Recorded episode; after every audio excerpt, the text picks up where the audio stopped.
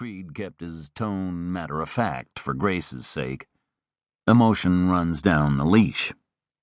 Dogs could detect their handler's mood, so Creed always tried to keep his temper in check, even when guys like Agent Tabor started to piss him off.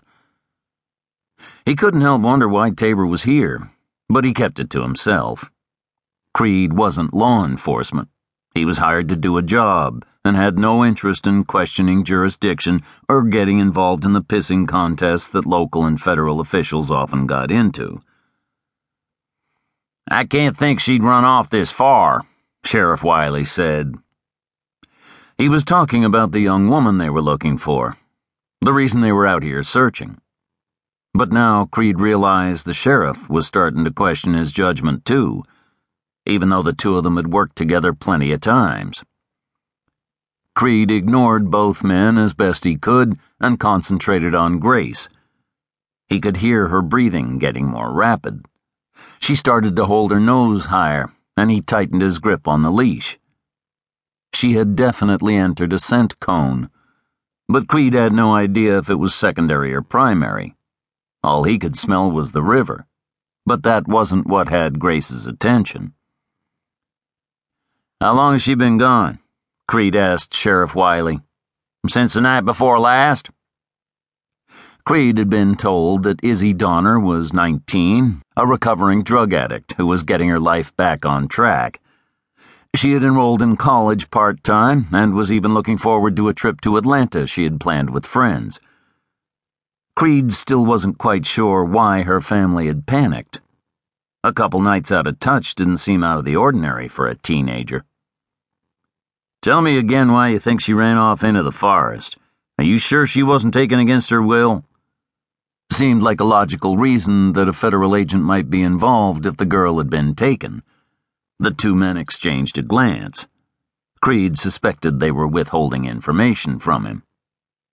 Why would it matter? Tabor finally asked. If your dog is any good, it should still be able to find her, right? It would matter because there'd be another person's scent.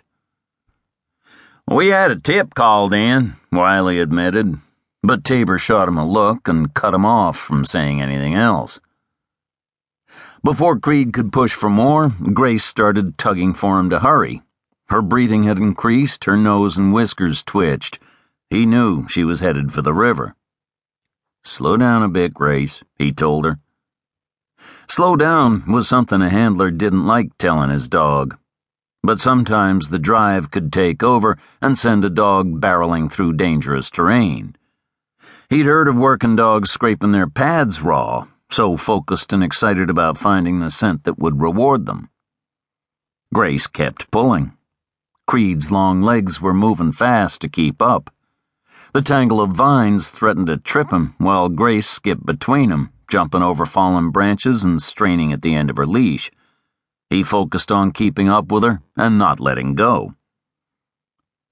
Only now did Creed notice that Agent Tabor and Sheriff Wiley were trailing farther behind.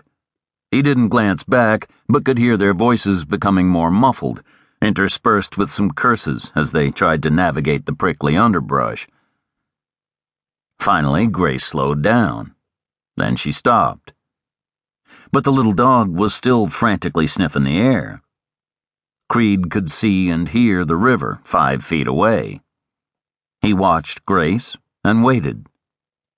Suddenly, the dog looked up to find his eyes and stared at him. This was their signal.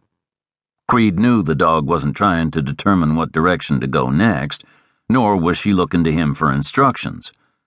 Grace was telling him she had found their target, that she knew exactly where it was, but she didn't want to go any closer. Something was wrong. What is it? Sheriff Wiley asked, while he and Tabor approached, trying to catch their breath and keep a safe distance. I think she's in the water, Creed said. What do you mean she's in the water? Tabor asked. But Wiley understood. Oh, crap. Grace, stay, Creed told the dog and dropped the leash. He knew he didn't need the command. The dog was spooked, and it made Creed's stomach start to knot up. He maneuvered.